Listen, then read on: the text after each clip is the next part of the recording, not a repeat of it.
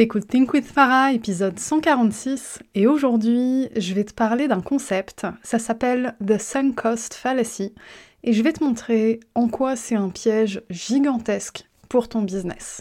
Bonne écoute!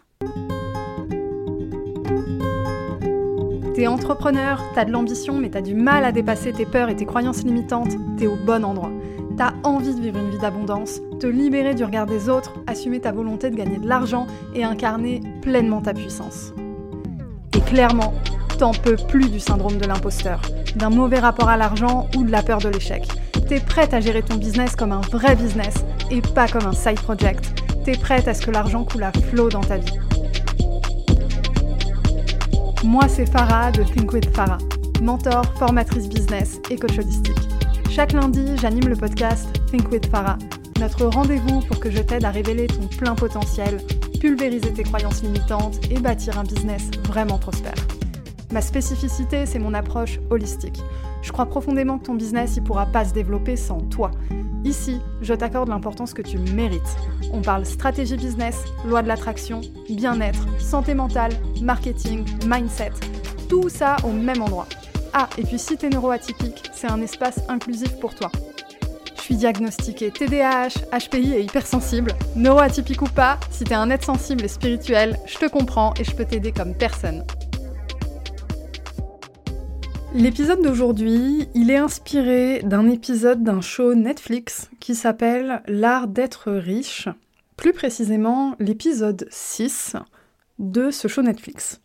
C'est un show dans lequel on suit Ramit Sethi, un professionnel de la gestion financière, de l'investissement, de l'enrichissement personnel, etc. Et en gros, on le suit intervenir dans la vie de particuliers, euh, des entrepreneurs, des salariés, etc. Peu importe, mais en gros, il fait de l'éducation financière. Et dans ce qu'il aborde, il y a quelque chose qui m'a marqué et que j'ai envie de partager aujourd'hui. En anglais, ça s'appelle The Sunk Cost Fallacy. Je t'avoue que j'ai regardé le show en anglais, du coup, je ne connais pas la traduction en français. Du coup, je vais te donner ma traduction personnelle. Ma traduction, c'est foutu pour foutu, allez, on continue. C'est un peu ça. En anglais, The Sunk Cost Fallacy, c'est un peu comme si t'étais dans une mauvaise relation t'es coincé dans une relation de couple qui te fait chier, ou dans une amitié où tu te sens pas respecté, tu te sens pas écouté, etc. Admettons que t'es passé trois ans dans une situation terrible, et à la fin tu te dis j'ai déjà passé tellement de temps là-dedans, je vais pas abandonner maintenant quand même. J'ai déjà passé tellement de temps à construire cette relation de merde que ça me prendrait au moins autant de temps de construire quelque chose de meilleur à côté. On commence vraiment à se dire des trucs pas du tout rationnels, mais c'est vraiment le principe du foutu pour foutu. En gros, j'ai mis tellement d'efforts pour atteindre un objectif, même si j'ai pas encore atteint cet objectif, je vais pas abandonner maintenant parce que j'ai mis tellement d'efforts que je suis obligée de continuer. C'est un peu ça. Alors si c'est un peu flou pour toi, t'inquiète pas, j'ai un exemple hyper concret à te donner. C'est l'exemple de mon propre business parce que j'ai eu ce sunk cost fallacy pendant longtemps. J'ai pas parlé de ce projet, tiens, ça fait longtemps que j'ai pas parlé de ce projet sur le podcast. J'ai créé une marque de vêtements et une communauté de plus de 40 000 personnes. C'est fou quand même. Pendant que je t'en parle, je me rends compte que, en fait, je pense que J'étais tellement en mode foutu pour foutu, allez on continue, que j'ai voulu effacer ce truc de ma mémoire, c'est dingue. Euh, oui, j'ai créé une communauté de 40 000 personnes sur Instagram, ça s'appelle la Moonerie, c'est une communauté de sorcières, c'est une communauté hyper spirituelle et tout. Et euh, on a commencé à créer ça avec euh, du coup mon ancien associé avant l'arrivée des Reels avant tout ça. Donc on avait une stratégie de contenu à l'époque qui était hyper pertinente. Et puis ensuite il y a eu les Reels. Et puis ensuite il y a eu ben, la création de Think with Farah, etc. Donc la communauté aujourd'hui elle est complètement dormante. On a arrêté le projet, on a arrêté la marque de vêtements qui allait avec. Mais ça nous a pris putain de longtemps avant de faire machine arrière à cause de ce sunk cost fallacy de ouf. Vraiment de ouf. Pour te dire, je co-gérais du coup cette communauté et ce projet de marque de vêtements euh, quand j'étais au pic de ma carrière entrepreneuriale, quand j'avais mon business de consulting, quand je faisais plus de 6 chiffres à l'année, j'avais une alternante, j'avais des freelances qui bossaient pour moi, etc. Et le truc de ouf, c'est que avec la Moonerie, du coup le nom de la communauté de la marque de vêtements, on gagnait pas un rond parce que on n'avait pas pris le temps de construire correctement le business, de créer la bonne stratégie de contenu, on n'avait pas le temps de faire de la veille, on n'avait pas le temps en fait. On faisait ça un peu par opportunisme, mais la base elle était pas bonne.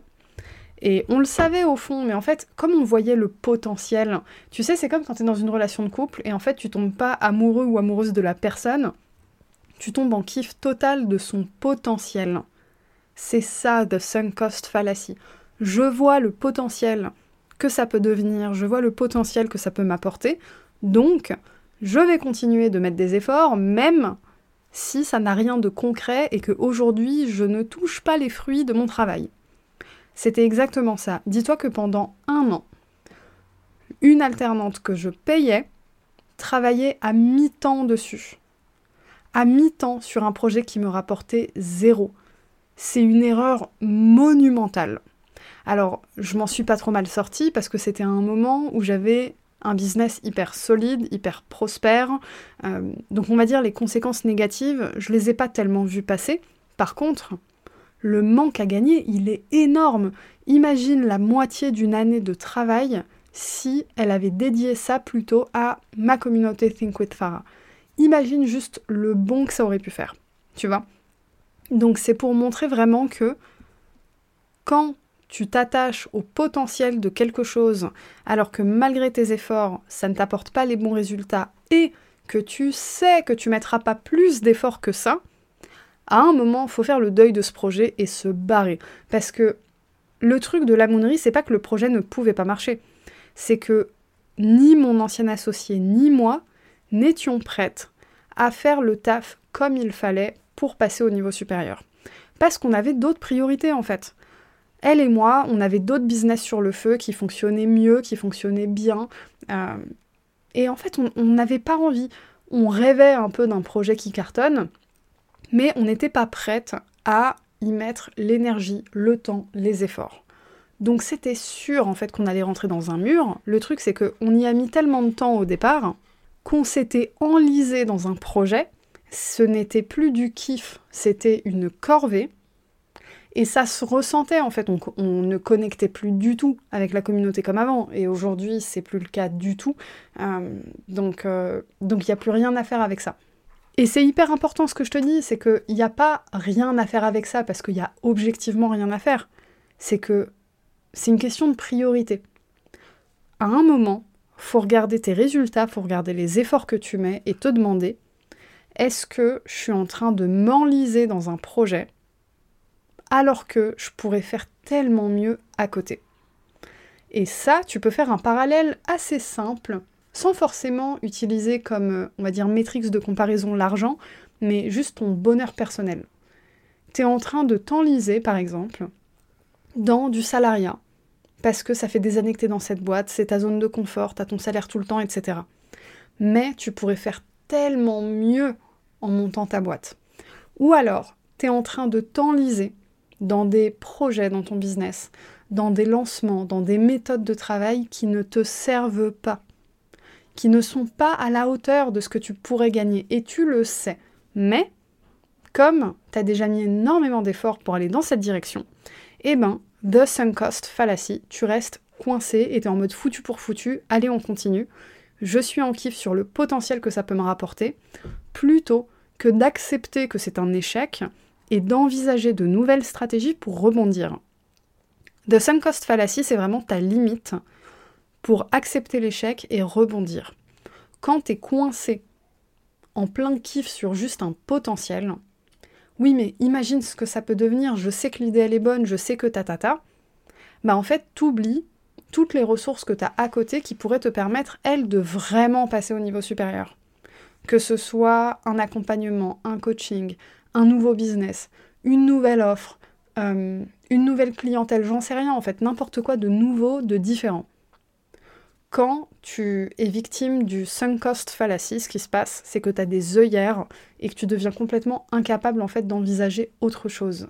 Alors que le propre d'un ou d'une entrepreneur qui réussit, c'est justement d'être capable de pivoter. The sunk cost fallacy, c'est ce qui fait que tu n'es pas capable de pivoter. Tu n'es pas capable de faire face à un challenge, à une épreuve, une forme d'échec quelconque et te dire Ok, qu'est-ce que je peux faire pour changer ça? Non, tu es complètement enlisé dans ta façon de faire. J'ai toujours fait comme ça, je sais que c'est comme ça qu'il faut faire. Je ne suis pas prêt ou prête à entendre autre chose. Je ne suis pas coachable. Je n'ai pas envie d'entendre que j'ai pris des mauvaises décisions, donc je m'enlise encore et encore. Et après, c'est le cercle vicieux. Et après, tu tombes au fond du trou et tu lèves la tête et tu te dis Mais merde en fait, j'aurais pu remonter plus tôt que ça. Alors, des erreurs de ce type, on en fait plein. D'un point de vue mindset, on se met très souvent des bâtons dans les roues nous-mêmes. Parce que au succès, il y a des facteurs internes et des facteurs externes. C'est-à-dire que quand un business, un ou une entrepreneur réussit, il y a à la fois son travail qui a porté cette réussite, et à la fois des facteurs extérieurs, c'est-à-dire des rencontres, du réseau, de la chance, euh, une conjoncture économique, peu importe. C'est vraiment le fruit des facteurs internes et externes qui font le succès. Mais c'est la même chose pour les échecs. Et pour les situations d'échec, c'est la même chose. C'est-à-dire que oui, tu vas avoir des facteurs externes qui vont être responsables de ton non-succès, de ton échec, d'épreuves, etc. Mais il y a aussi toi. Tu es responsable des difficultés que tu rencontres. Tu es responsable des croyances limitantes que tu te répètes. Tu es responsable des épreuves auxquelles tu dois faire face et de la non-décision que tu prends pour dépasser certaines épreuves. Et The Sunk Cost Fallacy, ça met vraiment ça en lumière. Alors c'est hyper inconfortable. Je pense que c'est une des raisons qui fait que je parle pas de la moonerie très souvent, parce que ben c'est inconfortable. Tu te dis mais j'ai été con en fait pendant un an. J'ai dépensé la moitié d'un salaire annuel pour un projet qui ne paye pas. Et en fait, il y a plein d'entrepreneurs qui font des erreurs de ce type. Moi, j'ai eu le privilège de faire cette erreur à un moment de ma carrière où j'étais financièrement sécure. Donc les conséquences négatives ont été vraiment minimes. On parle juste de manque à gagner de mon côté. Mais tous les entrepreneurs n'ont pas ce privilège-là, n'ont pas ce luxe-là. Donc en fait, la plupart des entrepreneurs ne peuvent pas se permettre d'être victimes du sum cost fallacy. La plupart des entrepreneurs ont besoin de conscientiser ce type d'erreur rapidement pour non seulement ne pas avoir de manque à gagner, mais surtout ne pas perdre d'argent. Parce qu'en réalité, il y a énormément de nos décisions qui sont responsables du fait qu'on ne fasse pas, qu'on ne fasse pas plus d'argent, c'est vrai, mais aussi du fait qu'on perde de l'argent. Parce qu'on n'est pas bien entouré, parce qu'on a envie de passer à l'action euh, sans avoir discuté autour de nous avec des gens qui ont déjà fait ça pour avoir les meilleures stratégies, les meilleures méthodes. Donc c'est un sujet qui est hyper complexe et ça demande vraiment d'aller en profondeur. Pourquoi je m'enlise dans cette direction? Qu'est-ce qui fait que j'ai peur d'envisager autre chose? Qu'est-ce qui fait que je me sens émotionnellement liée à ce projet? Et pour ça, ça demande forcément de faire une introspection et d'avoir de la bienveillance envers soi-même. Alors c'est pas une route facile, surtout que des erreurs de ce type, on en fait d'autres. Mais je vais pas te laisser là-dessus. J'ai créé une masterclass qui résume les erreurs qui font que tu ne passes pas au niveau supérieur, et ce, malgré un travail mindset certain. Parce que je sais que ma communauté, c'est une communauté très spéciale. Je sais que toi, comme toutes les personnes qui m'écoutent, vous n'êtes pas des débutants et des débutantes sur le sujet du mindset parce que vous m'écoutez, parce que vous écoutez d'autres personnes, vous lisez des livres, vous êtes éduqué sur le sujet du développement personnel. Comme moi je l'ai été par le passé, et comme moi, malgré ça, c'était pas suffisant. Donc, t'es peut-être au stade où moi j'ai été il y a quelques années, qui est je travaille sur mon mindset, je travaille sur ma spiritualité, je travaille sur mon business, et pourtant, je n'ai pas les résultats que je veux. J'ai des difficultés à atteindre mes objectifs, et en plus de ça, je stagne toujours au même palier. Alors le palier, ça peut être 800 euros par mois, ça peut être 2000 euros, 5000, 10 000, peu importe. Mais il y a vraiment cette notion de palier que tu n'arrives pas à dépasser. Si c'est le cas, Cette masterclass, elle va répondre à toutes tes questions. Elle va te donner le plan dont tu as besoin pour pulvériser ce plafond de verre, pour passer au niveau supérieur et vraiment comprendre la racine du problème. C'est une masterclass no bullshit zone comme toutes celles que je fais, mais celle-là particulièrement, elle est d'un niveau assez avancé, on va dire en termes de mindset, elle est pour des gens qui sont éduqués, et c'est la raison qui fait que je t'en parle ben, sur le podcast, parce que tu fais partie de ces gens-là. Elle dure à peine plus d'une heure, elle est disponible dans la description de l'épisode ou dans ma bio Instagram. Je te prépare psychologiquement dans cette masterclass, je lâche des bombes. Donc prépare-toi ta boisson préférée et installe-toi confortablement avant de faire play sur cette masterclass. Sur ce, on arrive à la fin de l'épisode. J'espère que tu t'es bien approprié le concept du sunk cost fallacy, que tu as pu identifier s'il y avait des zones dans ton business, dans ta vie, où tu étais victime de ce sunk cost fallacy sans t'en rendre compte, auquel cas cet épisode, c'est l'opportunité de reprendre ton pouvoir personnel. Et puis, je t'invite à regarder la masterclass et je te dis à la semaine prochaine